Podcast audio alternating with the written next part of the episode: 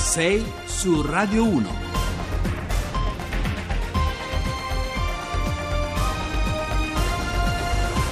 Sono le 6 e 40 minuti, ancora buongiorno da Sara Piselli e da Guido Ardone.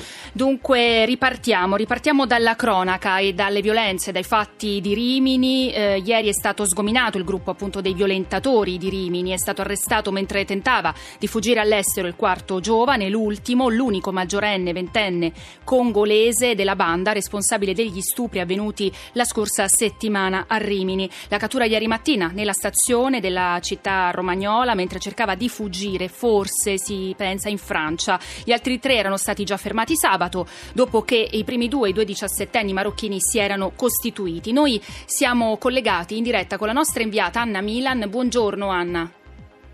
Buongiorno, buongiorno a voi. Dunque sono, si sono chiuse le indagini, dobbiamo aspettarci delle novità. Oggi c'è l'udienza di convalida del fermo del, del ventenne congolese. Esatto, oggi è attesa l'udienza di convalida di Guerlin Butungo, il ventenne eh, che è considerato il capo della banda protagonista della violenza. Nei prossimi giorni nuovi interrogatori, gli interrogatori eh, di garanzia in carcere dei eh, tre minorenni anche, 15, 16, 17 anni. Sono queste eh, l'età degli arrestati, sono tutti eh, giovani eh, nati in Italia da genitori stranieri eh, c'è eh, il congolese che ha 20 anni, ci sono due marocchini e eh, c'è un ragazzo nigeriano. Bisogna aspettarsi novità, sì, perché sono tanti ancora i punti da chiarire eh, in questa storia, a partire dalle diverse versioni che non coincidono dei quattro arrestati. Infatti eh, ci sono, come prima cosa, due dei tre minorenni che negano eh, di aver partecipato alle violenze. Poi l'ultimo arresto, quello del ventenne, ehm, è arrivato dopo un tempo molto lungo, bisogna capire eh, se qualcuno l'abbia aiutato nella sua fuga perché ricordiamo che questa caccia all'uomo è durata per più di una settimana e eh, insomma ci si chiede eh, come mai questi quattro ragazzi sembrassero spariti nel nulla. Più tardi in mattinata probabilmente ci sarà una conferenza stampa del procuratore di Rimini Giovagnoli e eh, questi sono solo alcuni dei punti che andranno chiariti in questa storia che ovviamente ha tenuto Milan non ci è più in linea, cercheremo di... Eccola eh, qui. Ci senti no. Anna? No. Allora abbiamo un problema, però abbiamo seguito il resoconto fatto dalla nostra inviata. Il punto fondamentale in queste ore qual è? Capire precisamente le responsabilità precise dei diversi partecipanti a questa brutale, terribile aggressione. Come spesso accade in queste situazioni, quando c'è un concorso di colpa rispetto a un reato, ciascuno sceglie la propria strada difensiva e naturalmente si passa al rimpallo di responsabilità, senza contare un elemento fondamentale, ovvero c'è un maggiorenne, il congolese fermato per ultimo, e tre minorenni, quindi con delle posizioni che anche dal punto di vista penale, processuale andranno sicuramente eh, separate. Noi restiamo proprio sulle indagini e lo facciamo con probabilmente la, la persona più adatta in assoluto sotto questo aspetto, perché il questore di Rimini, Maurizio Improta. Buongiorno. Buongiorno a voi. Lei ieri ha utilizzato una metafora calcistica che ci ha colpiti e abbiamo fatto gol soltanto all'ultimo minuto, però la partita l'abbiamo portata a casa. Allora, se mi permette, io resto sulla metafora calcistica e le chiedo, ma eh, ci saranno tempi supplementari o il risultato è chiuso? Ma uh, se non ci sono VAR uh, in campo, il tempo della partita è scaduto. Il risultato è per noi quello che parlato. Le responsabilità adesso saranno i magistrati a ristrutturare e riscrivere passo dopo passo tutto quello che è accaduto con le testimonianze delle vittime e con le dichiarazioni dei singoli fermati. È ovvio, come dite voi da studio, che si rimpallano le responsabilità. Insomma, è naturale che ciò accada, ma non eh, negano eh, la presenza in quel posto, in quelle ore. E chi più chi meno non, non ha la capacità di tirarsi fuori completamente, come se tenere una persona che stanno stuprando non fosse grave quanto averla stuprata. Quindi eh, problemi per noi adesso eh, non ve ne sono se non quello di attraverso gli uffici investigativi fare eh, le altre attività perché eh, le, le indagini si chiudono probabilmente dal punto di vista giornalistico e mediatico, ma uh, ci sarà tanto ancora da fare perché non è che si, si apre e si chiude con facilità. Chiarissimo, questore Maurizio Improta. E che cosa ha spinto secondo lei questi giovani a confessare? Cosa hanno detto questi, questi ragazzi?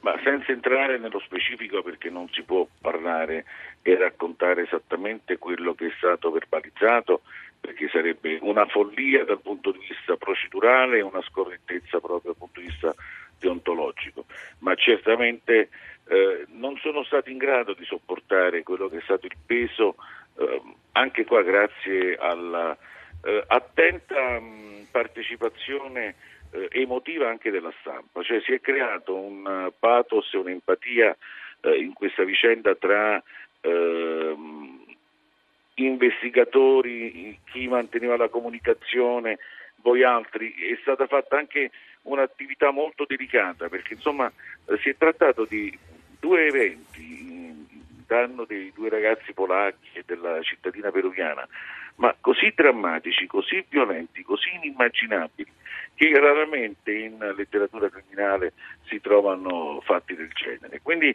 la delicatezza, eh, tra virgolette, usata in questi giorni, ma la pressione costante di questa eh, attività incessante nella realtà, fra l'altro, non è un blef, attenzione, c'è, eh, a prescindere che qui in questa provincia ma come accade ovunque, ma in particolare in questa provincia che è ricchissima di presenze, di forze dell'ordine, ma non che militarizzano la, la città o le strade, è una presenza necessaria, è una presenza di garanzia, cioè far sì che i giovani possano partecipare a feste, possano eh, divertirsi in un clima. Mm. Esatto, esatto. Cioè, noi quest'anno abbiamo cercato di modulare i nostri interventi, le nostre presenze a garanzia loro anche perché poi il momento internazionale eh, ci porta ad individuare Rimini, tra l'altro, come è un, Rimini è un brand, poi che sia Rimini, Riccione o Misano, è un brand proprio nel mondo, quindi come avete visto, accaduto a Rimini è esplosa la notizia a livello anche internazionale. Però mi scusi, questore Improta, visto che eh, lei giustamente faceva riferimento anche all'esposizione mediatica di questo caso e adesso parla a buon diritto di un brand Rimini, ora al di là dei danni eh, gravissimi, morali e materiali rispetto alle persone, alle vittime di queste aggressioni, c'è poi anche anche un aspetto collaterale, ovvero il brand Rimini in qualche modo eh, ne esce come da, da, questa vicenda. È chiaro che il nostro primo interesse è capire eh, eh, eh, diciamo, la vicinanza alle vittime e a quello che hanno subito, però se vogliamo anche ampliare un po' il discorso dobbiamo cercare di capire ma il turista italiano straniero che cosa pensa di Rimini in questo momento? Lei parla di un controllo del territorio capillare ma discreto, questa sorveglianza, questo controllo va in qualche modo eh, rielaborato, rivisto? C'è questa famosa fuga fuga dalle spiagge di notte, ovviamente intendo, rispetto alle quali molte persone si sentono insicure alla luce di quanto accaduto? Ma, eh, a me non risulta che in giro per l'Italia ci siano oh, spiagge eh, frequentate eh, così in, eh, in, modo affollato alle 4 del mattino. La posizione della città, la stratificazione eh, del, delle mh, delle attività tra lungomare, spiaggia e battigia e comunque l'attitudine all'accoglienza eh, non ha subito un danno. Ovviamente eh, l'attenzione che va posta, perché dove c'è, eh, a, a, volte bisogna, è necessario usare delle metafore, eh, il, eh, il predatore va a cercare la pozza dell'acqua dove ci sono gli animali più fragili che vanno a bere per colpirli. Certo. È logico che l'attenzione eh, è verso quei luoghi dove spesso capita che ragazzi, comitive o comunque eh, coppiette si possono fermare, perché insomma eh, non è una novità che si possa, stati tutti ragazzi, quindi il eh, passare la serata ma dopo aver mangiato, ma poi comunque questa non è che è una città per i bambini che paese dei balocchi, è una,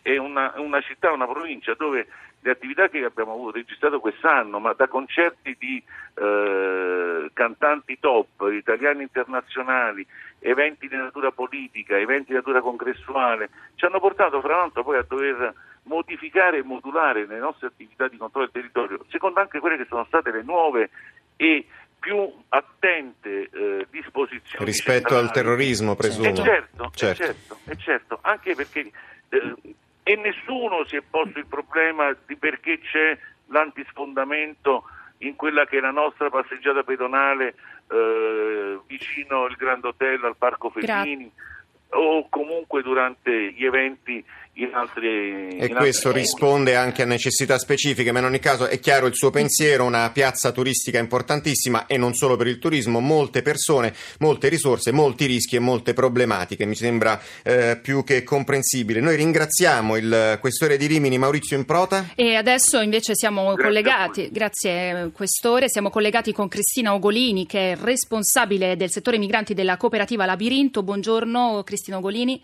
Buongiorno a voi. Dunque, eh, Gerlin Butungo, 20 anni, congolese, eh, è stato considerato il capo del gruppo, eh, voi lo avevate accolto nella vostra cooperativa, eh, lei tra l'altro ha detto che non aveva mai creato problemi, però dopo aver vissuto per qualche tempo nella struttura collettiva Freedom di Pesaro, il 22 aprile scorso l'aveva abbandonata, avrebbe seguito altre strade, quella forse dello spaccio, cioè divisa in due fasi la vita di Gerlin Butungo. Ma eh, Butungo aveva lasciato il progetto, come ha ricordato lei, il 22 aprile 2017 perché aveva finito il percorso.